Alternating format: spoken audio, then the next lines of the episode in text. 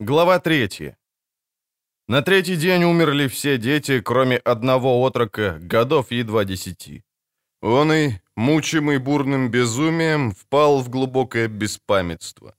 Очи его стали аки стекло, он непрестанно хватал руками покрывало, либо водил ими в воздухе, как бы желаючи ухватить перо пишущее. Дыхание стало громким и хриплым, пот хладный, липучий и смердящий выступил на коже. Тогда снова ввели ему эликсир в жилы, и приступ повторился. На сей раз начался из носа кровоток, а кашель перешел во рвоту, после коей отрок совсем светшал и обессилел. Признаки таковые не мягчали 2 дня. Кожа отрока, прежде залитая потом, сухой стала и горячей, пульс утратил полноту и жесткость. Был, однако же, довольно сильным, скорее медлительным, нежели быстрым.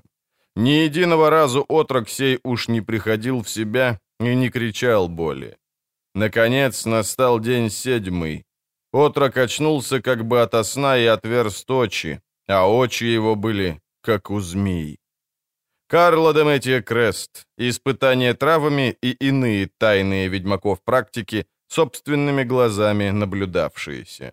Манускрипт исключительно для ознакомления капитула чародеев. «Ваши опасения были необоснованными, совершенно беспочвенными», — поморщилась Трис, опершись локтями о стол. «Миновали времена, когда волшебники охотились за истоками и магически одаренными детьми, силой, а то и обманом вырывали их из рук родителей или опекунов. Вы что, серьезно считали, что мне захочется отнять у вас Цири?» Ламберт фыркнул и отвернулся. Эскель и Весемир глянули на Геральта, но тот молчал. Он смотрел в сторону, все время поигрывая своим серебряным медальоном ведьмака, головой волка, ощерившего клыки. Трис знала, что медальон реагирует на магию. В такую ночь, как Мидинваэрн, когда воздух прямо-таки вибрирует от магии, медальоны ведьмаков должны дрожать не переставая, раздражать и беспокоить. «Нет, детка», — наконец проговорил Весемир. «Знаем, ты бы этого не сделала. Но знаем и то, что ты обязана сообщить о ней капитулу. Давным-давно известно, что это входит в обязанности каждого чародея и чародейки. Да, вы наблюдаете за такими детьми, чтобы потом в подходящий момент соблазнить их магией, склонить...» «Успокойтесь», — холодно прервала она. «Я не скажу о Цири никому. Капитулу тоже. Что вы так смотрите?» «Удивлены легкостью, с которой ты обещаешь хранить тайну», — спокойно сказал Эскель. «Прости, Трис, не хотелось бы тебя обижать, но куда подевалась ваша легендарная лояльность по отношению к Совету и Капитулу?» «Многое произошло. Война многое изменила. А битва за Содден и того больше.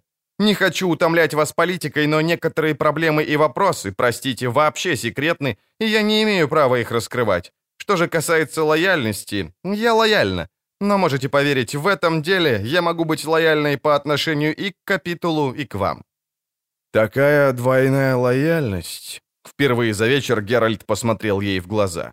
«Чертовски трудная штука. Она редко кому удается, Трис». Чародейка взглянула на Цири. Девочка с Койоном сидели на медвежьей шкуре в дальнем углу холла и играли в ладушки. Игра была однообразной. Оба были одинаково ловкими, ни один не мог прихлопнуть руку другого. Однако им это явно не мешало и не портило забавы. «Геральт», — сказала Трис, — «найдя Цири там, над Яругой, ты забрал ее с собой, привез в Каэр Морхен, спрятал от мира, не хочешь, чтобы даже близкие ребенку люди знали, что она жива.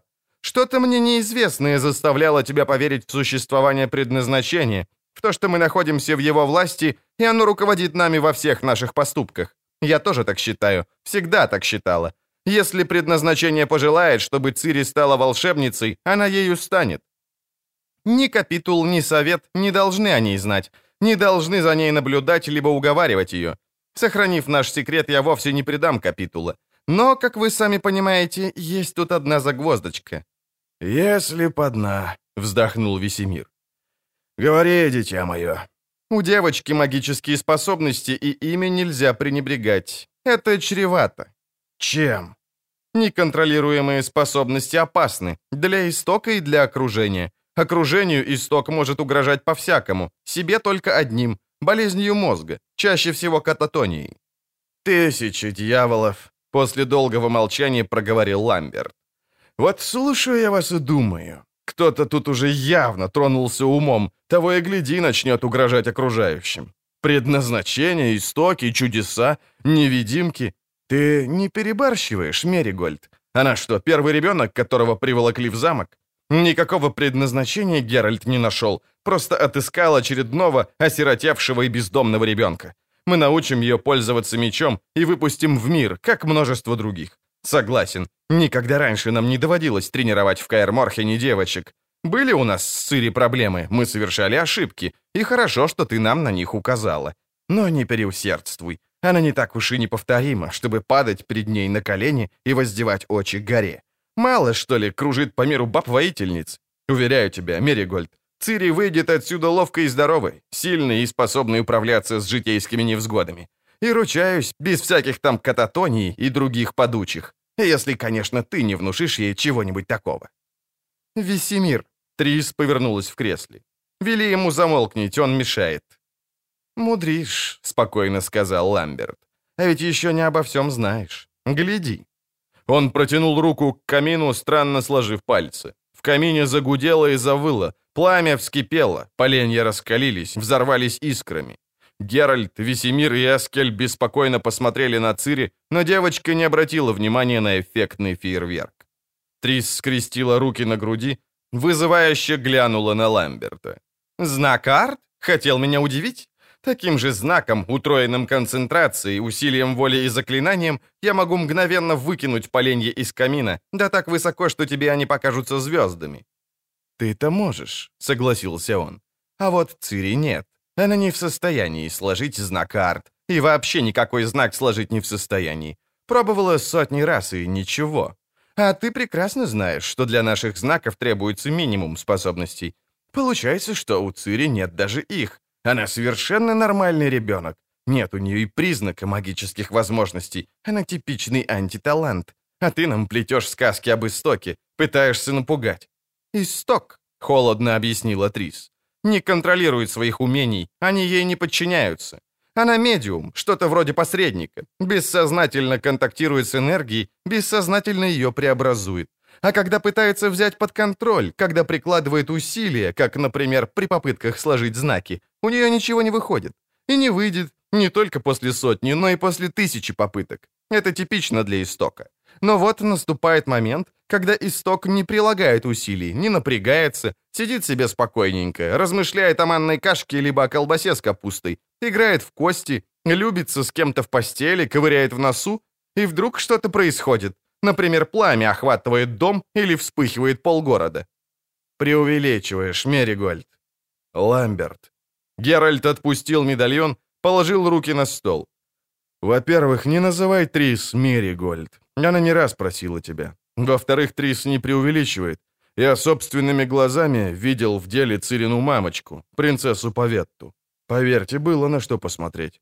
Не знаю, была ли она истоком, но никто и не подозревал о ее способностях, пока она чуть было не развалила королевский замок в Цинтре». «Выходит, надо согласиться», — сказал Эскель, зажигая свечи в очередном подсвечнике, «что у Цири это вполне может быть наследственным». «Не только может быть», — сказал Весемир. «Определенно есть. С одной стороны, Ламберт прав. Цири не способна складывать знаки. С другой, все мы видели». Он замолчал, глянул на Цири, которая радостным писком отмечала только что одержанную победу. Трис видела улыбку на лице Койона и не сомневалась, что тот просто поддался. «Именно», — насмешливо сказала она. «Видели? Что вы видели? При каких обстоятельствах? Вам не кажется, парни, что пришло время поговорить откровенно? Черт побери, повторяю, я сохраню тайну, слово даю». Ламберт взглянул на Геральта. Геральт утвердительно кивнул. Молодой ведьмак встал, снял с высокой полки большой квадратный хрустальный графин и небольшой флакончик. Перелил содержимое флакончика в графин, встряхнул, разлил прозрачную жидкость по стоящим на столе кубкам. «Выпей с нами, Трис». «Неужто ваша тайна и впрямь настолько страшна?» — съехидничала чародейка. «Что на трезвую голову о ней говорить нельзя? Обязательно надо сначала надраться?» «Не умничай, глотни. Легче поймешь. А что это? Белая чайка. Что? Легкое снадобье, улыбнулся Эскель. Для приятных сновидений. Черт возьми, ведьмачий галлюциноген? Так вот почему у вас вечерами глаза блестят. Белая чайка — мягкое средство. Галлюциногены содержат черное. Если в напитке есть магия, мне нельзя его брать в рот. Исключительно натуральные составляющие, успокоил Геральт, но при этом мина у него была сконфуженная. Он явно опасался расспросов о составе эликсира. К тому же разбавлены большим количеством воды. Мы б не стали предлагать что-то такое, что может навредить. Игристая жидкость со странным вкусом обожгла холодом глотку, разлилась теплом по телу. Чародейка провела языком по деснам и по небу, но не смогла распознать ни одного составляющего элемента. «Вы дали Цири выпить этой чайки», — догадалась она. «И тогда...» «Чистейшая случайность», — прервал ее Геральт. «В первый вечер, сразу по приезду. Она хотела пить. Бокал чайки стоял на столе. Мы не успели оглянуться, как она выпила одним духом, и впала в транс». «Набрались мы страха», — признался Весемир и вздохнул. «Ох, набрались, девочка, по горлышко». «Она заговорила не своим голосом», — спокойно сказала Трис, глядя ведьмакам в глаза, отражавшие огоньки свечей. «Начала говорить о том, чего знать не могла, начала пророчествовать, верно? Что она наговорила?» «Глупости», — сухо сказал Ламберт. «Бессмысленный бред».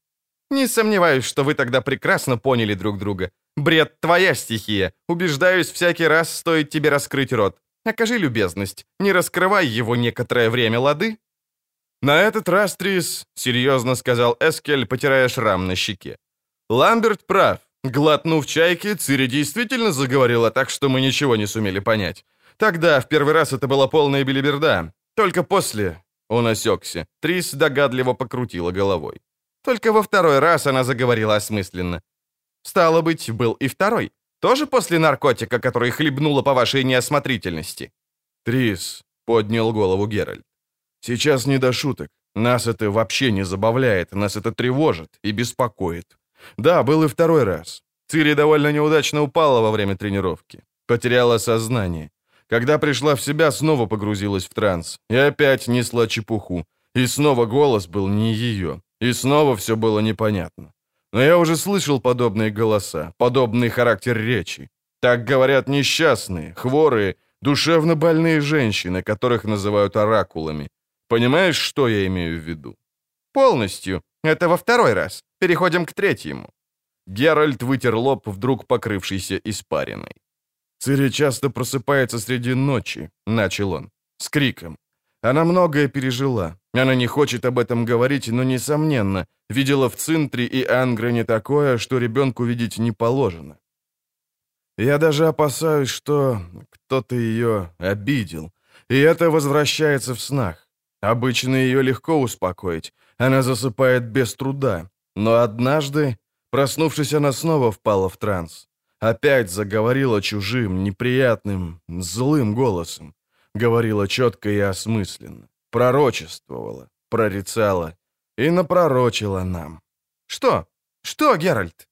«Смерть», — мягко сказал Весемир. «Смерть, дитя мое». Трис взглянула на Цири, пескливо упрекавшую Койона в обмане. Койон обнял ее, рассмеялся.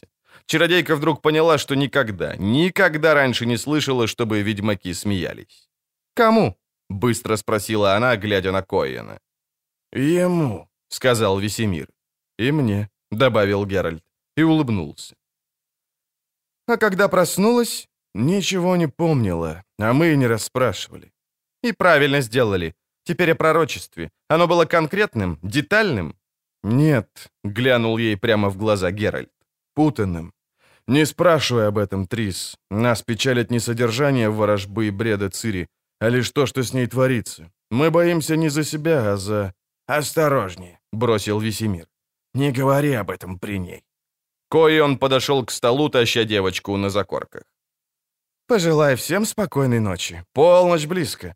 Вот-вот кончится Мидинваэрн. С завтрашнего утра весна ближе с каждым днем». «Пить хочется». Цири слезла с закорок, потянулась к кубку Эскеля. Ведьмак ловко отодвинул кубок, схватил кувшин с водой. Трис быстро поднялась. «Прошу», — подала она девочке свой наполовину полный кубок, одновременно многозначительно сжав руку Геральту и глядя в глаза Весемиру. «Пей!» «Трис», — шепнул Эскель, видя, как Цири взахлеб пьет. «Что ты делаешь? Это же...» «Помолчи, пожалуйста». Ждать почти не пришлось. Цири вдруг напряглась, тихо крикнула, улыбнулась широкой счастливой улыбкой. Зажмурилась, раскинула руки, засмеялась, закружилась. Затанцевала на цыпочках. Ламберт молниеносно отбросил стоявший на дороге табурет. Койон встал между танцующей девочкой и огнем камина. Трис вскочила, вырвала из-за декольте амулет, оправленный в серебро сапфир на тонкой цепочке, крепко зажала его в кулаке. «Дитя!» — простонал Весемир. «Что ты делаешь?» «Я знаю, что делаю», — сказала она резко. «Девочка впала в транс, я установлю с ней психический контакт, войду в нее. Я вам говорила, что сейчас она представляет собой что-то вроде магического посредника, передатчика. Я должна знать, что она передает, как и откуда черпает ауру, как ее преобразовывает. Сегодня Мидинваэрн, удачная ночь для такого мероприятия». «Не нравится мне это», — нахмурился Геральт. «Совсем не нравится». «Если у одной из нас случится эпилептический припадок», — отмахнулась от него чародейка, — «знаете, как поступить. Прутик в зубы, подержать, переждать. Головы выше, ребята. Мне доводилось делать такое не раз». Цири перестала плясать, села на пол, вытянула руки, опустила голову на колени. Трис прижала к виску уже теплый амулет, прошептала формулу заклинания. Закрыла глаза, сосредоточилась, выслала импульс. Море зашумело.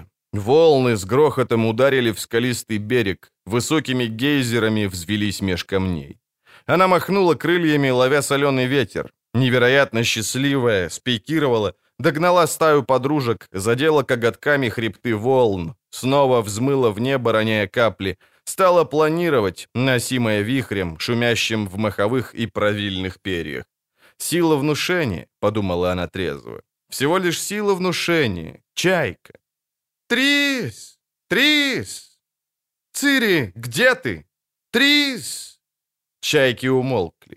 Правда, чародейка еще чувствовала на лице мокрые брызги белых гриф, но под ней уже не было моря. Вернее, было, но это было море трав, бескрайнее, уходящее за горизонт равнина. Трис с ужасом поняла, что перед ней раскинулась степь, окружающая вершину холма под Содденом. Но нет, это был не холм. Это не мог быть холм. Небо вдруг потемнело, вокруг заклубились тени. Трис видела длинную цепь размытых фигур, медленно спускающихся по склону.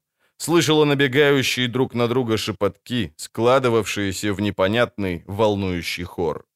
Цири стояла рядом, повернувшись спиной. Ветер развевал ее пепельные волосы. Туманные, нечеткие фигуры шли и шли, бесконечной, долгой чередой. Проходя мимо, они поворачивали головы. Трис придушила крик, глядя на равнодушные, спокойные, бесстрастные лица, на невидящие, мертвые глаза.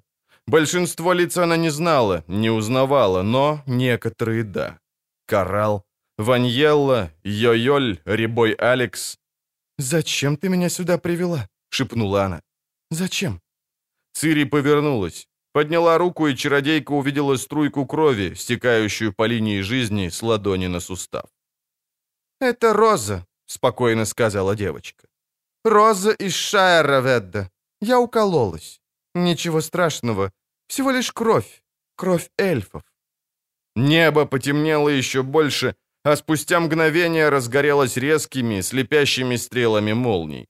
Все замерло в тишине и неподвижности. Трис остановилась рядом с Цири и увидела, что они стоят на краю бездонной пропасти, в которой клубится красноватый, как бы подсвеченный дым. Вспышка очередной беззвучной молнии выхватила из тьмы ведущую вглубь пропасти длинную мраморную лестницу. «Так надо», — дрожащим голосом произнесла Цири. «Другого пути нет, только этот, по лестнице вниз. Так надо, потому что... Вайседейратае пейган». «Говори», — шепнула волшебница. «Говори, дитя». «Дитя старшей крови, Фейнвед, Лимедай Пеникер, Дейтвен, Белое Пламя. Нет, нет, нет! Цири. Черный рыцарь с перьями на шлеме. Что он мне сделал? Что тогда случилось?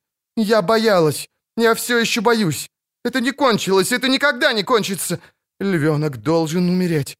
Этого требуют интересы. Нет. Нет. Цири. Нет. Девочка напряглась, крепко зажмурилась. Нет, нет, не хочу. Не прикасайся ко мне.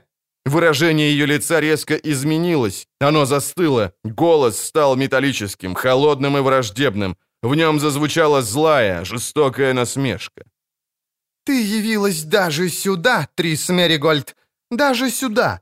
Ты зашла слишком далеко, 14-е! Я тебя предостерегал!» «Кто ты?» — вздрогнула Трис, но голос не выдал ее волнения. «Узнаешь в свое время!» «Я узнаю сейчас!» Чародейка подняла руки, резко раскинула их, вложив все свои силы в волшебство опознания. Магическая завеса разорвалась, но за ней была вторая, третья, четвертая. Трис со стоном опустилась на колени, а реальность продолжала разрываться. Раскрывались двери за дверями, длинный, бесконечный ряд дверей, ведущих в никуда, в пустоту. «Ты ошиблась, 14-е», — проговорил насмешливый металлический голос. «Ты перепутала небо со звездами, отраженными ночью в поверхности пруда». «Не прикасайся. Не прикасайся к этому ребенку!» «Она не ребенок». Губы Цири пошевелились, но Трис видела, что глаза ее по-прежнему мертвые, стеклянные, отсутствующие. «Она не ребенок», — повторил голос. «Она пламя, белое пламя, от которого займется и сгорит весь мир. Это старшая кровь, Хен-Икер, кровь эльфов, зерно, которое не прорастет, не проклюнется, но полыхнет пламенем, кровь, которая будет осквернена, когда придет Теддейратх, час конца. Ваэссэдейдрах аэп эгеан». «Ты предвещаешь смерть!» — крикнула Трис. «Только это ты умеешь предвещать смерть? Всем? Им? Ей? Мне? Тебе? Ты уже мертва, 14-е. В тебе все уже умерло». «Могуществом высших сфер!» — простонала чародейка, собирая остатки сил и водя рукой в воздухе. «Водой, огнем, землей и воздухом заклинаю тебя, заклинаю мыслью, сном и смертью, тем, что было, что есть и что будет. Заклинаю тебя. Кто ты? Говори!» Цири отвернулась. Ведущие вглубь пропасти ступени исчезли, растворились. На их месте возникло серое свинцовое море, пенящееся, вздыбленное ломкими хребтами волн. В тишину снова ворвался крик чаек. «Лети!» — проговорил голос устами девочки. «Пора! Возвращайся, откуда пришла, 14-е с холма! Лети на крыльях чайки и слушай крики других чаек! Слушай внимательно!» «Заклинаю тебя! Ты не можешь! Лети, чайка!» И неожиданно вновь возник свистящий вихрь, влажный и соленый ветер, и был полет. Полет без конца и начала. Дико кричали чайки. Кричали и повелевали. «Трис? Цири? Забудь о нем. Не мучи его, Трис. Забудь. Трис! Трис! Трис! Трис!» Она открыла глаза, откинула голову на подушку, пошевелила онемевшими руками. «Геральт? Я здесь с тобой. Как ты себя чувствуешь?» Трис осмотрелась. Она лежала на кровати в своей комнате. На лучшей кровати во всем Каэр Морхене. «Что с Цири?» «Она спит». «Как долго?» «Слишком долго», — прервал он, накрыл ее одеялом, обнял. Когда наклонился, медальон с волчьей мордой замаячил у нее перед глазами. «Ты поступила не лучшим образом, Трис». «Все в порядке». Она вздрогнула в его объятиях и тут же подумала. Все вовсе не в порядке. Потом повернула голову так, чтобы медальон не прикасался к лицу. Теорий о свойствах ведьмачьих амулетов было множество, но ни одна не советовала чародейкам прикасаться к ним в дни и ночи солнцестояний. «Мы что-нибудь говорили в трансе?» «Ты нет. Все время была без сознания. Цири, прежде чем проснуться, сказала «Ваэс дэйдрахайп эйгэн». «Она знает старшую речь». Не настолько, чтобы построить полную фразу, означающую «что-то кончается». Чародейка провела по лицу рукой. «Геральт, все очень серьезно. Девочка невероятно мощный медиум. Не знаю, с чем и с кем она контактирует, но, думаю, для нее не существует пределов контакта. Что-то хочет овладеть ею. Что-то, что для меня чересчур могущественно. Я боюсь за нее. Очередной транс может кончиться психическим срывом. Я не могу этого осилить, не умею овладеть, не смогу. В случае нужды я не смогла бы заблокировать, приглушить ее способности, не сумела бы постоянно их гасить, если б потребовалось. Ты должен воспользоваться помощью другой чародейки. Более способной, более опытной. Ты знаешь, о ком я?» «Знаю». Он отвернулся, поджал губы. «Не упрямься, не сопротивляйся. Я догадываюсь, почему ты обратился не к ней, а ко мне. Перебори гордыню, перебори обиду и ожесточение. Это бессмысленно. Ты измучаешься. К тому же ты рискуешь здоровьем и жизнью Цири. То, что, скорее всего, произойдет с ней в очередном трансе, может оказаться хуже испытания травами. Обратись за помощью к Йеннифер, Геральт». «А ты, Трис?» «Что я?» Она с трудом сглотнула. «Я не в счет. Я подвела тебя. Подвела во всем. Я была твоей ошибкой. Ничем больше». «Ошибки», — медленно проговорил он, — «тоже зачисляются на мой счет. Я не вымарываю их из жизни и из памяти, и никогда не ищу виновных. Ты многое значила для меня, и всегда будешь значить. Ты никогда не подводила меня, не разочаровывала. Никогда, поверь».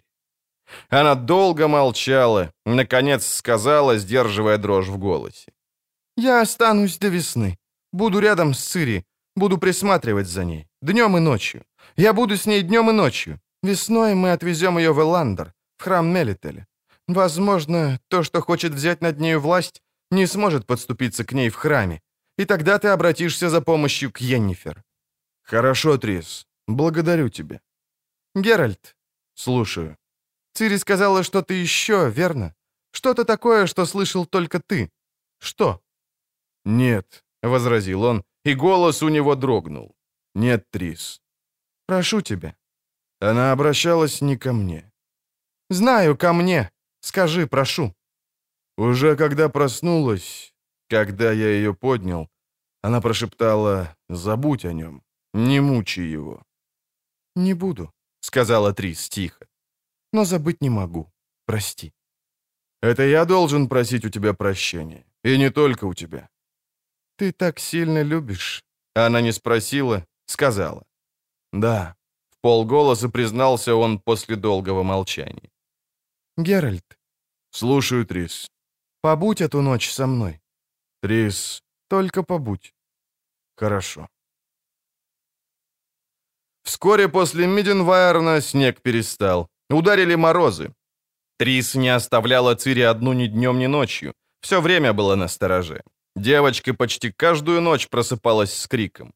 Бредила, плакала.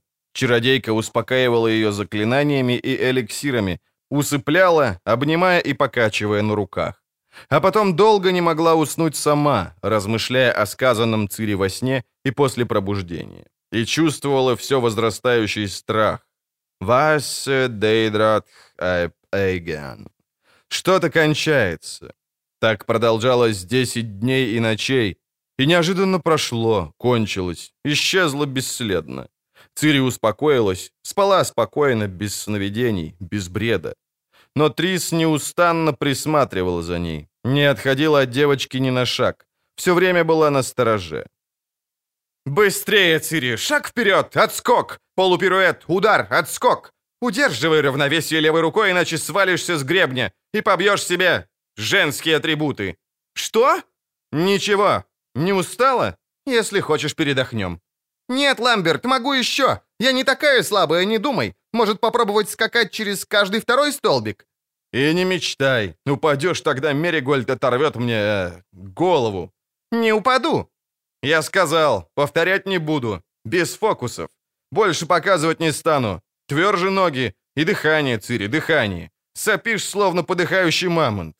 «Неправда!» «Не пищи! Работай! Нападение, отскок, выпад, полуповорот, выпад, полный оборот! Увереннее на столбиках, черт побери, не качайся! Шаг вперед, удар! Быстрее, полуоборот! Прыгай и кали! Вот так! Очень хорошо!» «Правда? Правда было хорошо, Ламберт?» «Кто это сказал?» «Ты, только что!» «Оговорился! Выпад! Полуоборот! Отскок! И еще раз! Цири! А защита где? Сколько раз можно повторять? После отскока всегда должна быть защита! Выброс клинка, прикрывающий голову и шею! Всегда! Даже если дерусь с одним противником?» «Никогда не знаешь, с кем дерешься! Никогда не знаешь, что позади, за тобой! Заслоняться надо всегда! Работай ногами и мечом! Необходимо выработать абсолютный рефлекс! Рефлекс, понимаешь? Об этом нельзя забывать. Забудешь в настоящем бою, и тебе крышка. Еще раз. Ну, вот так. Видишь, как здорово получилось с таким выпадом? Таким фортелем ты можешь отразить любой удар и наносить сама. Можешь бить назад, если понадобится. Ну, покажи пируэт и удар назад. Ха! Очень хорошо. Понимаешь, в чем вся штука? Дошло? Я не дурочка. Ты девочка. Все девочки без понятия. «Эх, Ламберт, если б тебя услышала Трис...» «Если бы до кобы во рту выросли бобы, то был бы не рот, а целый огород. Ну, достаточно».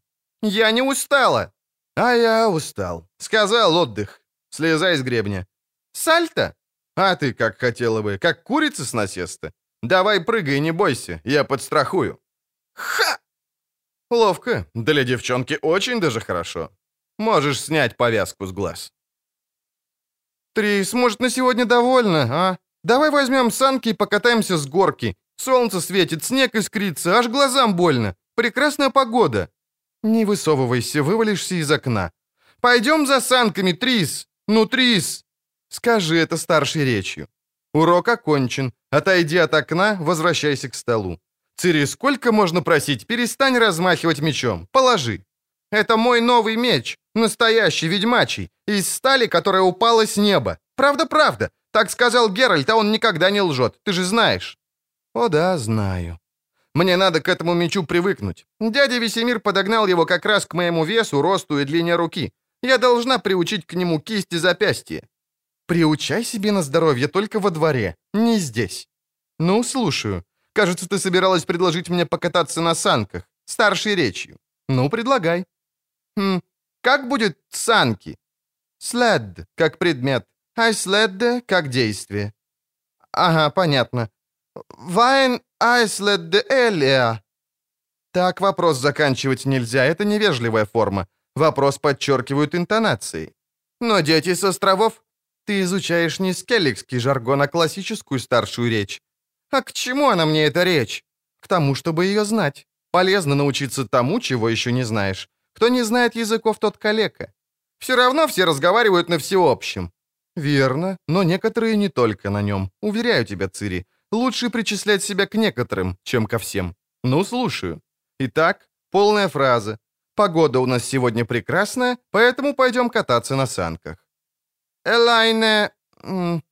элайне тед, а тангане авайн айслед». «Прекрасно. Хм, ну пошли кататься». «Пошли, но позволь мне докончить макияж». «Для кого это ты так размалевываешься, а?» «Для себя. Женщина подчеркивает красоту ради улучшения самочувствия». «Хм, знаешь что? Я тоже скверно себя чувствую». «Не смейся, Трис». «Иди сюда. Садись ко мне на колени. Отложи меч, я же просила». «Спасибо. Теперь возьми вон ту большую кисточку, попудри лицо». «Не так сильно, дева, не так сильно. Глянь в зеркало. Видишь, какая ты красивая?» «Не вижу никакой разницы. Я подкрашу себе глаза, хорошо?» «Почему ты смеешься? Ты же всегда красишь глаза. Я тоже хочу». «Хорошо. Давай наложи вот эти тени на веки. Не зажмуривайся, ты же ничего не видишь. Размазываешь по всей мордашке. Возьми немного и только чуточку махни по векам. Махни, говорю». «Да, я разотру. Закрой глаза. А теперь открой». «О! Чувствуешь разницу? Чуточку теней не помешает даже таким красивым глазкам, как твои. Эльфки знали, что делали, когда придумывали тени для век». «Эльфки? Ты не знала? Макияж — изобретение эльфок. Мы много полезного позаимствовали у старшего народа, чертовски мало дав им взамен. Теперь возьми мелок, тоненько обведи верхнее веко, у самых ресниц. Цири, что ты делаешь?» «Не смейся, у меня же веко дрожит». «Немножко раскрой рот, дрожать перестанет. Видишь? Готово». «Ого! Ну, теперь пойдем повергнем своей красотой наших ведьмаков в шок. Не знаю ничего более приятного. А потом возьмем санки и размажем весь макияж в глубоких сугробах. И раскрасимся снова. Нет, велим Ламберту натопить баню и искупаемся. Опять? Ламберт говорит, что мы расходуем слишком много дров на наше купание. Ламберт каэнне абаэт аэпарсе. Что? Этого я не поняла. Со временем научишься идиомам. До весны еще успеешь много чего узнать. А теперь вайн аследе ме эланне лунд. Ну, что на картинке? Да нет, черт возьми. Не на этой. На этой. Это, как ты уже знаешь, гуль. Послушаем, что тебе известно о гулях. Эй, дева, а ну-ка глянь на меня. Слушай, что там у тебя ядрёно вошь на веках? Хорошее самочувствие. Чего-чего? Ну ладно, слушаю. Гуль, дядя Весемир, это чудище, которое пожирает трупы. Встретить его можно на кладбищах около курганов, всюду, где погребывают. Не, погребают мертвецов. В некрополях, на местах схваток, на побоищах. Выходит, опасен он только для покойников, так что ли? Не только. На живых гуль тоже нападает, когда голоден или разъярен. Например, когда идет бой. Много погибших людей. Что с тобой, Цири? Ничего. Послушай, забудь о прошлом, оно уже не вернется. Я видела в Соддене и Заречье целые поля. Они лежали там, их грызли волки и одичавшие собаки, расклевывали птицы. Наверняка там были и гули. Потому ты сейчас и изучаешь гулей. Известный перестает быть кошмаром. То, с чем умеешь бороться, уже не так страшно. Как бороться с гулем, Цири? Серебряным мечом. На гуля действует серебро. Что еще? Яркий свет и огонь. Значит, с ним можно бороться при помощи света и огня. Можно, но опасно. Ведьмак не должен пользоваться ни светом, ни огнем. Это мешает видеть. Яркий свет отбрасывает тени, а тени затрудняют ориентацию. Драться всегда надо в темноте, при свете луны или звезд. Совершенно верно. Правильно запомнила, понятливая девочка. А теперь взгляни на эту гравюру. Согласен. Это существо не из красивых, это гравеер. Гравеер — разновидность гулей. Он очень похож на гуля, но гораздо крупнее. Отличают его так же, как видишь, три костяных гребня на черепе. Остальное, как у любого трупоеда. Обрати внимание, когти короткие и тупые, пригодные для разгребания могил, для рытья земли. Мощные зубы, которыми он дробит кости, и длинный тонкий язык, чтобы вылизывать из них разложившийся мозг и жир. Как следует провонявшее сало для гравеера деликатес. Что с тобой? Ничего. Ты совсем бледный и зеленый, очень мало ешь. Ты завтракала? Да, ела. О чем это я? Чуть не забыл. Запомни, это важно. У гравееров, гулей и других чудовищ из этой группы нет собственной экологической ниши. Они реликты периода сопряжения сфер. Убивая их, мы не нарушаем сложившихся в природе, в нашей теперешней сфере системы связей. Эти чудовища чужды нашей теперешней сфере. Им здесь места нет. Это ты понимаешь? Понимаю, дядя Весемир. Геральт мне объяснял. Все знаю. Экологическая ниша — это... Хорошо, хорошо. Я знаю, что это такое. Если Геральт объяснял, повторять не надо. Вернемся к гравееру. К счастью, гравееры встречаются довольно редко, потому что это крайне опасные Да.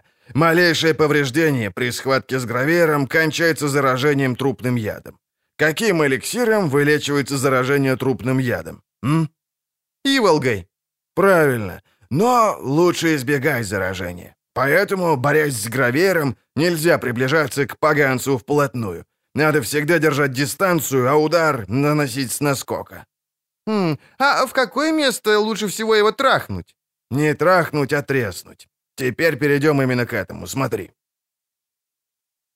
Еще раз, Цири. Проделаем это медленно, так, чтобы ты могла овладеть каждым движением. Смотри, нападаю на тебя с терции, с четвертой позиции.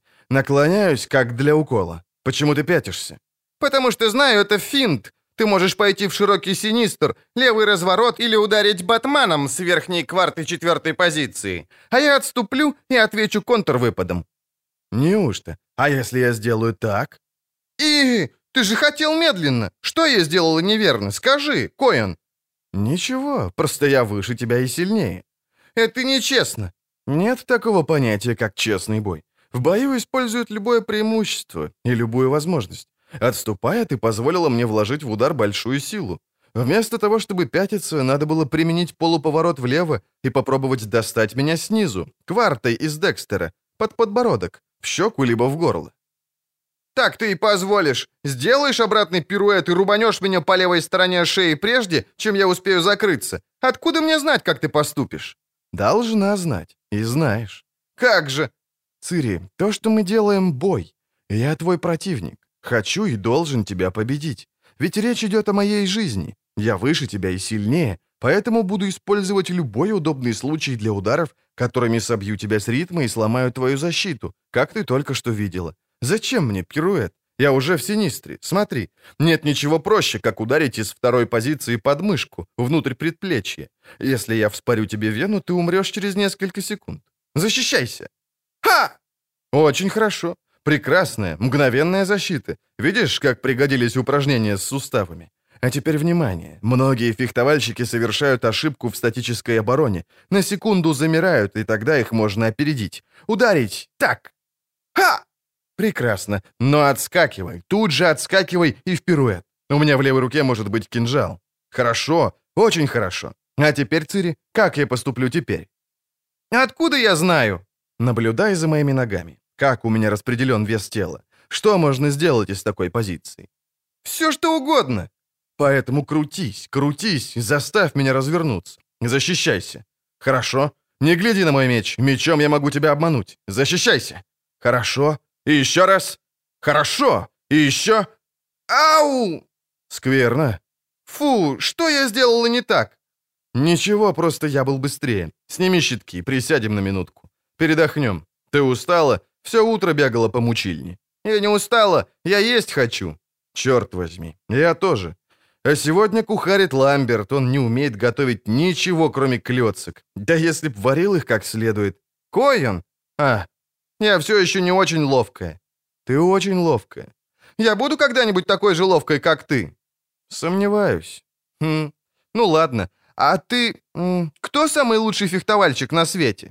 «Понятия не имею». «Ты никогда не знал такого?» «Я знал многих, которые считали себя лучшими». «Ха! А кто они были? Как их звали? Что они умели?» «Потихоньку, потихоньку, девочка. У меня нет ответов на твои вопросы. А это так важно?» «Именно что важно. Хотелось бы знать, кто они, такие фехтовальщики, и где их найти». «Где найти-то я знаю». «Ну и где же?» «На кладбищах». «Внимательнее, Цири. Теперь подвесим третий маятник. С двумя ты уже управляешься. Шаги будешь делать, как и при двух. Просто сделаешь одним вольтом больше. Готово?» «Да». «Соберись, расслабься. Вдох, выдох. Нападай». «Ух, ау, черт!» «Не ругайся, пожалуйста. Здорово досталось». «Нет, просто задело. Я опять сделала что-то не так». Слишком строго выдерживала ритм и чересчур ускорила второй пируэт. А финт сделала шире, чем надо. В результате тебя занесло прямо под маятник. «Ох, Геральт, там совсем нет места для вольта и разворота. Они слишком плотно висят». «Там прорва места, уверяю тебя. Просто расстояние между маятниками задуманы так, чтобы создать неритмичное движение. Это бой, Цири, не балет. В бою нельзя двигаться ритмично. Ты должна движением сбивать противника, обманывать его, мешать ему. Ты готова?» «Готово! Раскачаете чертовы тюки!»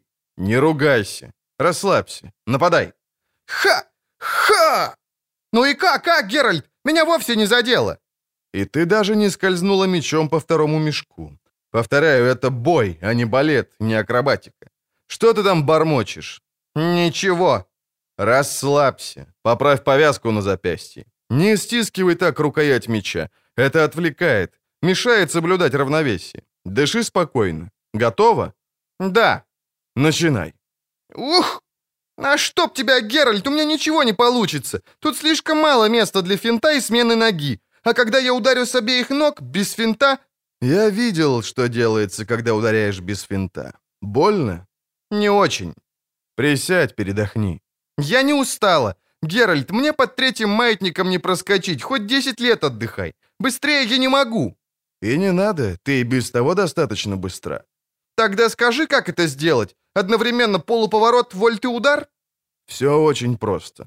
Ты была невнимательна. Я же сказал, нужно одним вольтом больше.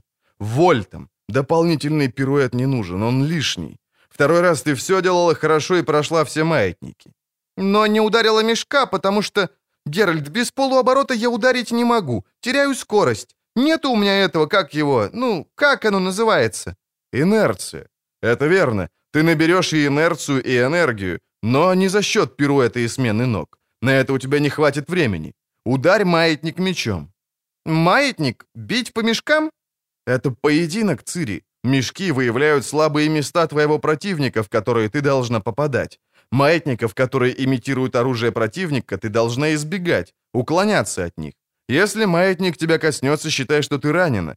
В настоящем бою ты уже могла бы и не встать. Маятник не должен тебя коснуться, но ты можешь его ударить. Ты что загрустила?» «Я не смогу отразить удар маятника мечом. Я слишком слабая и всегда буду слабой, потому что я девочка». «Иди сюда, девочка, вытри нос и послушай внимательно. Ни один богатырь в мире, ни один силач или здоровяк не сумеют парировать удара, который нанесет ослизк хвостом, гигаскорпион клещами или гриф когтями. А маятники изображают именно это оружие. Даже и не пытайся парировать их удары. Маятника ты не отбросишь, а вот сама от него отлетишь. К тебе перейдет его энергия, необходимая, чтобы ты смогла нанести удар. Достаточно легко, но очень быстро отбиться и тут же немедленно нанести такой же быстрый удар с противоположного полуоборота. Оттолкнувшись, ты получишь инерцию. Ясно?» «Угу». «Скорость, Цири, а не сила. Сила нужна дровосеку, который топором валит деревья в дебрях. Почему-то девочки редко бывают лесорубами. Поняла, в чем дело?» «Угу. Раскачивай маятники». «Сначала передохни». «Я не устала». «Уже поняла, как? Такие же шаги, финт». «Знаю». «Нападай». «Ха! Ха! Вот и все! Я достала тебя, гриф! Геральт, ты видел?» «Не ори. Контролируй дыхание». «Получилось! Честное слово, получилось, Геральт! Получилось! Похвали меня, Геральт!» «Браво, Цири! Браво, девочка!»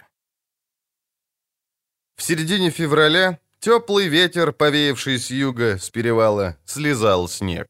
О том, что творится в мире, ведьмаки знать не желали.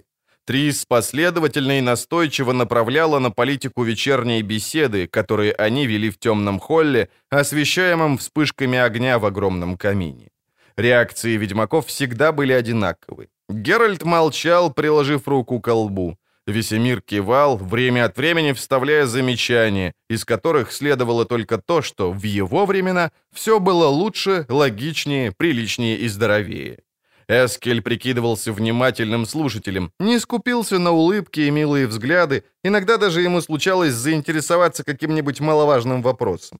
Койон откровенно зевал и глядел в потолок, а Ламберт не скрывал пренебрежения. Они не желали знать ни о чем. Им не было дела до дилемм, которые сгоняли сон с глаз королей, чародеев, владык и вождей, проблем, от которых дрожали и гудели советы, рады и думы. Для них не существовало ничего, что творилось за утопающими в снегах перевалами, за Гвенлехом, несущим свинцовым потоком ледяные глыбы. Для них существовал только Каэр Морхен, одинокий, затерянный в диких горах замок.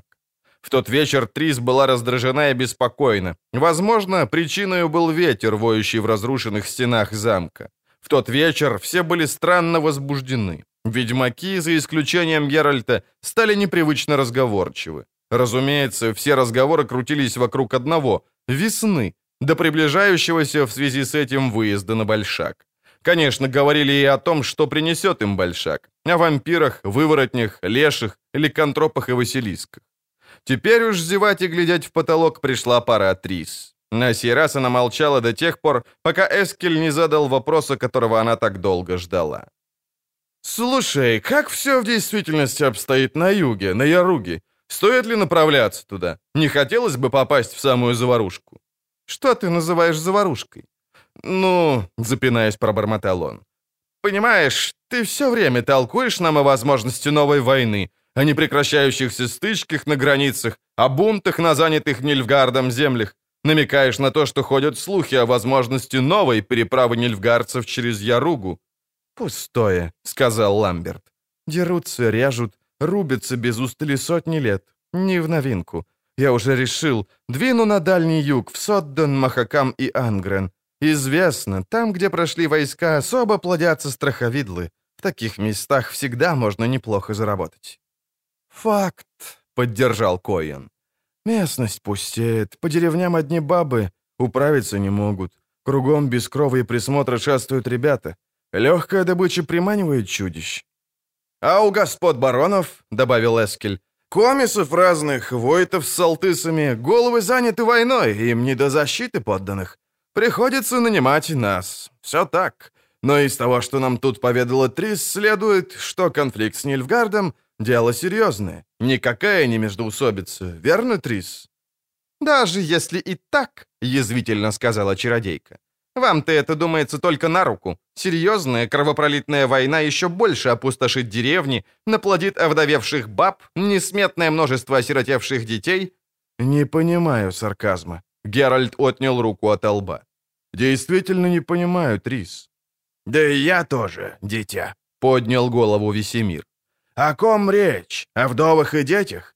Ламберт и Койон занимаются трепотнёй, словно дети малые. Но ведь не слова важны, ведь они...» «Они этих детей защищают», — гневно прервала Трис. «Да, знаю. Спасают от оборотней, которые за год убивают 2, 3 детей, в то время как нильфгардцы могут за 1 час вырезать и спалить целое поселение. Да, вы сирот защищаете, а я хочу, чтобы сирот было как можно меньше. Борюсь с причинами, а не с последствиями. Поэтому вхожу в совет Фольтеста из Тимерии. Сижу там вместе с Феркартом и Кейрой Мец. Мы обсуждаем, как не допустить войны, а если она все же случится, как защищаться. Потому что война висит над нами как стервятник, неустанно. Для вас она приключение, для меня игра, ставка в которой выживание. Я втянута в эту игру, поэтому мне больно и оскорбительно видеть ваше безразличие и беззаботность». Геральт выпрямился, взглянул на нее. «Мы ведьмаки, Трис. Разве ты не понимаешь?» «А что тут понимать?» — тряхнула каштановой гривой чародейка. «Все ясно и понятно. У вас вполне определенное отношение к миру. То, что этот мир стоит на грани катастрофы, вас не колышет. Меня же колышет. В этом наше различие». «Думаю, не только в этом». «Мир разваливается», — продолжала она. «На это можно смотреть сложа ручки, а можно этому противодействовать». «Как?» — криво усмехнулся Геральт. «Эмоциями?» Трис отвернулась к пылающему в камине огню и ничего не ответила. «Мир разваливается», — проговорил Койон, покачивая головой в притворной задумчивости. «Уж сколько раз я это слышал». «Я тоже», — поморщился Ламберт. «Неудивительно, в последнее время это стало расхожей фразой. Так говорят короли, когда становится ясно, что для правления потребна хоть капелька ума. Так говорят купцы, когда алчность и дурость доводят их до банкротства. Так говорят чародеи, когда начинают терять влияние на политику либо источники дохода. А тем, кому адресованы их сетования, хотелось бы услышать хоть маломальски толковые предложения. Закругляйся, Трис, и давай выкладывай свои прожекты». «Меня никогда не забавляли словесные перепалки». Чародейка кинула на него холодный взгляд. «И красноречивые фразы, цель которых — посмеяться над собеседником. Это, понимаете ли, не для меня. Что я имею в виду, вы знаете прекрасно. Вам нравится прятать голову в песок? Ваше дело. Но ты, Геральт, меня удивляешь». «Трис», — беловолосый ведьмак снова взглянул ей в глаза, — «чего ты от меня ждешь? Чтобы я активно участвовал в борьбе за сохранение разваливающегося мира? Записался в армию и сдерживал Нильфгард? Встал, ежели начнется очередная битва за Содден, с тобою рядом на холме, плечом к плечу и дрался за свободу?» «Я гордилась бы», — сказала она, опустив голову. «Я была бы горда и счастлива, если б могла драться рядом с тобой». «Верю, но я недостаточно благороден для этого. И недостаточно мужественен. Я не гожусь в солдаты и герои. Я мучительно боюсь погибнуть, либо остаться калекой. Но это не единственная причина. Солдата нельзя заставить не бояться. Но можно вооружить основание, мотивацией, которая поможет ему перебороть страх. А у меня такой мотивации нет. И быть не может. Я ведьмак. Искусственно созданный мутант. Я убиваю чудовищ. За деньги. Защищаю детей, если родители заплатят. Если мне заплатят нильфгардские родители, я стану защищать нильфгардских детей. И если даже весь мир превратится в развалины, во что я не верю, я буду убивать чудовищ на развалинах до тех пор, пока какое-нибудь из них не прикончит меня. Вот моя судьба, моя мотивация, моя жизнь и мое отношение к миру. И выбирал не я. Это сделали за меня другие. «Ты ожесточен», — заметила Трис, нервно теребя прядку волос. «Либо прикидываешься таковым. Забываешь, что я тебя знаю. Не разыгрывай передо мной бесчувственного, бессердечного, беспринципного и безвольного мутанта. А причину ожесточенности я угадываю и понимаю. Пророчество Цири, верно?» «Неверно», — холодно ответил он. «Похоже, однако, ты мало меня знаешь. Я боюсь смерти, как любой, но с мыслью о ней освоился давным-давно и также давно избавился от радужных иллюзий. Но я вовсе не сетую на свою судьбу, Трис. Тут простой и холодный расчет. Статистика. Еще ни один ведьмак не умер от старости в постели, диктуя завещание. Ни один. Цири не застала меня врасплох и не напугала. Я знаю, что умру в какой-нибудь смердящей падалью яме, разорванной на куски грифом, ламией или мантихором. Но я не хочу умирать на войне, ибо это не моя война». «Меня удивляют», — резко ответила Трис. «Удивляют твои слова. Отсутствие мотивации, как ты по-ученому пожелал окрестить безразличие и равнодушие. Ты был на Соддене, в Ангрене и в Заречье. Ты знаешь, что сталось с Цинтрой. Знаешь, что сталось с королевой Каланте и несколькими тысячами тамошних людей. Знаешь, сквозь какой ад прошла Цири. Знаешь, почему она кричит по ночам. Я тоже это знаю, потому что я тоже там была. Я тоже боюсь смерти и боли. Сегодня боюсь еще больше, чем тогда. У меня есть на то причины. А что до мотиваций, то тогда мне казалось, что у меня их не больше, чем у тебя. Какое мне, чародейке, дело до судеб Соддена, Бругге, Цинтры или других королевств? До головной боли более или менее толковых властителей и владык. До интересов купцов и баронов. Я была чародейкой и тоже могла сказать, это, мол, не моя война. Я, дескать, могу и на развалинах мира составлять эликсиры для нильфгардцев. Вместо этого я встала на холме рядом с Вильгефорцем, рядом с Артуадом Террановой, рядом с Феркартом, рядом с Энит Финдабаир и Филиппой Эльхарт, рядом с твоей Йеннифер, рядом с теми, кого уже нет, Коралл, Йойолем, Ваньеллой. Был такой момент, когда я от страха забыла все заклинания, кроме одного, с помощью которого могла телепортироваться с того страшного места домой, в мою маленькую башенку в Мариборе. Была такая минута, когда меня начало рвать от ужаса, а Йеннифер и Коралл поддерживали меня за шею и волосы. Прекрати, прошу тебя. Нет, Геральт, не прекращу. Ты же хочешь знать, что произошло там, на холме? Так слушай. Были гул и пламя, были огненные стрелы и разрывающиеся огненные шары, был рев и грохот, а я вдруг оказалась на земле, на какой-то куче тлеющего, дымящегося тряпья, и неожиданно поняла, что эта куча тряпья — Йойоль, а рядом — то ужасное, то тело без рук и ног, которое так жутко кричит «Коралл». И я думала, что кровь, в которой я валяюсь, — это кровь Коралл. Но это была моя собственная кровь. И когда я увидела, что со мной сделали, я начала выть, как побитый пес, как незаслуженно обиженный ребенок. Оставь меня, не бойся, я не расплачусь. Я уже давно не девочка из башенки в Мариборе. Я, черт побери, Трис Меригольд, 14-я полегшая под Содденом, под обелиском на холме 14 могил, но тел только 13. Тебя удивляет, что такое могло случиться? Большинство трупов было невозможно распознать по их кускам, да никто и не разбирал. Живых тоже трудно было пересчитать. Из тех, кто меня хорошо знал, в живых осталась только Йеннифер, а Йеннифер ослепла. Другие знали меня мимолетно, обычно узнавали по прекрасным волосам, а их-то, черт побери, уже не было. Геральт крепче обнял ее. Она уже не пыталась его оттолкнуть. «Для нас, уцелевших, не пожалели самых действенных чар», — глухо продолжала она. «Заклинаний, эликсиров, амулетов и артефактов. Не было ничего такого, чего бы не отдали для покалеченных героев с холма. Нас вылечили, подлатали и вернули прежнюю внешность, волосы, зрение. Почти не видно следов. Но я уже никогда не надену декольтированного платья, Геральт. Никогда». Ведьмак молчал. Молчала и Цири, которая беззвучно проскользнула в холл и задержалась на пороге, ссутулившись и скрестив руки на груди. «Поэтому», — помолчав, сказала чародейка, — «не говори мне о мотивации. Прежде чем мы встали на том холме, капитул просто сказал «так надо». Чья это была война? Что мы там защищали?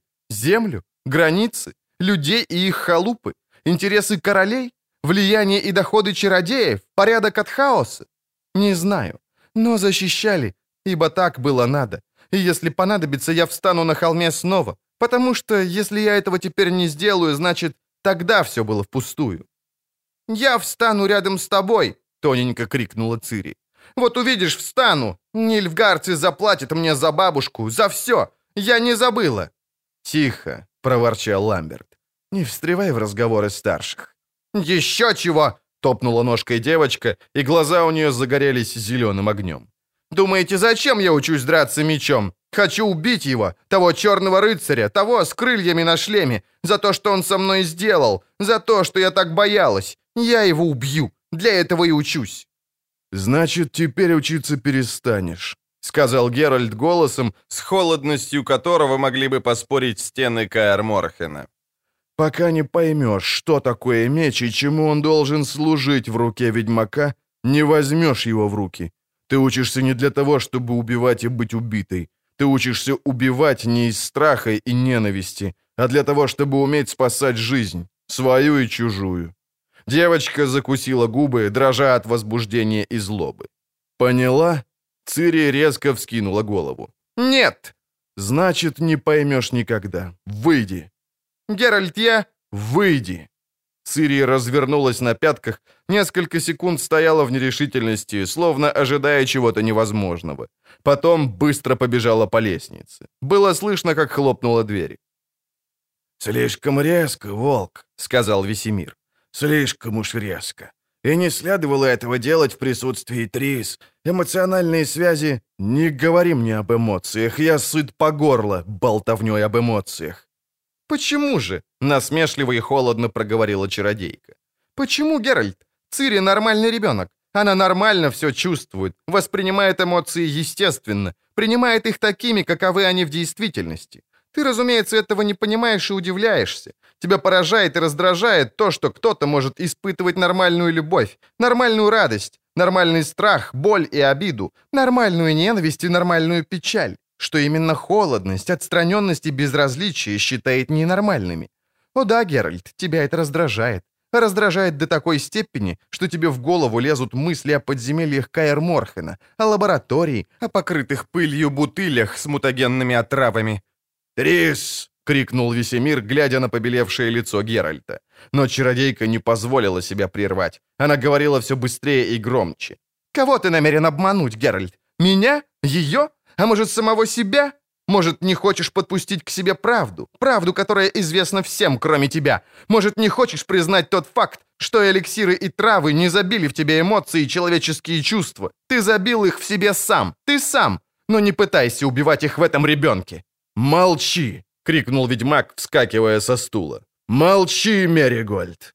Он отвернулся, бессильно опустил руки, потом тихо сказал. «Извини, Трис. Прости». Он быстро направился к лестнице, но чародейка мгновенно вскочила, подбежала к нему, обняла. «Ты уйдешь не один», — шепнула она. «Я не позволю тебе остаться одному. Не сейчас». Они с самого начала знали, куда она побежала. Вечером шел мелкий мокрый снег. Он затянул подворье тонким, идеально белым покрывалом, на котором остались следы ног. Цири стояла на самом верху разрушенной стены, неподвижная, как статуя. Меч она держала так, что гарда оказалась на уровне глаз. Пальцы левой руки легко касались эфеса. Увидев их, девочка прыгнула, закружилась в пируэте, мягко опустившись в такой же, но зеркальной позиции. «Цири», — сказал ведьмак, — «пожалуйста, спустись». Казалось, она не слышит. Не пошевелилась, даже не дрогнула. Однако Трис видела, как свет луны, отброшенный клинком на ее лицо, сверкнул серебром на струйках слез. «Никто у меня меча не отберет!» — крикнула она. «Никто! Даже ты!» «Спустись», — повторил Геральт. Она вызывающе тряхнула головой, а в следующий момент прыгнула снова. Плохо укрепленный кирпич с грохотом выскользнул у нее из-под ноги. Цири покачнулась, попыталась удержать равновесие. Не смогла. Ведьмак прыгнул. Трис подняла руку, раскрыла рот, чтобы произнести формулу левитации, но знала, что не успеет. Знала также, что Геральт тоже не успеет. Это было невозможно. Геральт успел. Его пригнуло к земле, бросило на колени и на бок. Он упал, но Цири не выпустил. Чародейка медленно подошла. Она слышала, как девочка что-то шепчет и хлюпает носом. Геральт тоже шептал. Слов Трис не различала, но понимала их значение. Теплый ветер завыл в расщелинах стен. Ведьмак поднял голову. «Весна», — сказал он тихо. «Да», — подтвердила Трис, сглотнув. «На перевалах еще лежит снег, но в долинах уже весна. Выезжаем, Геральт. Ты, я и Цири». «Да, самое время».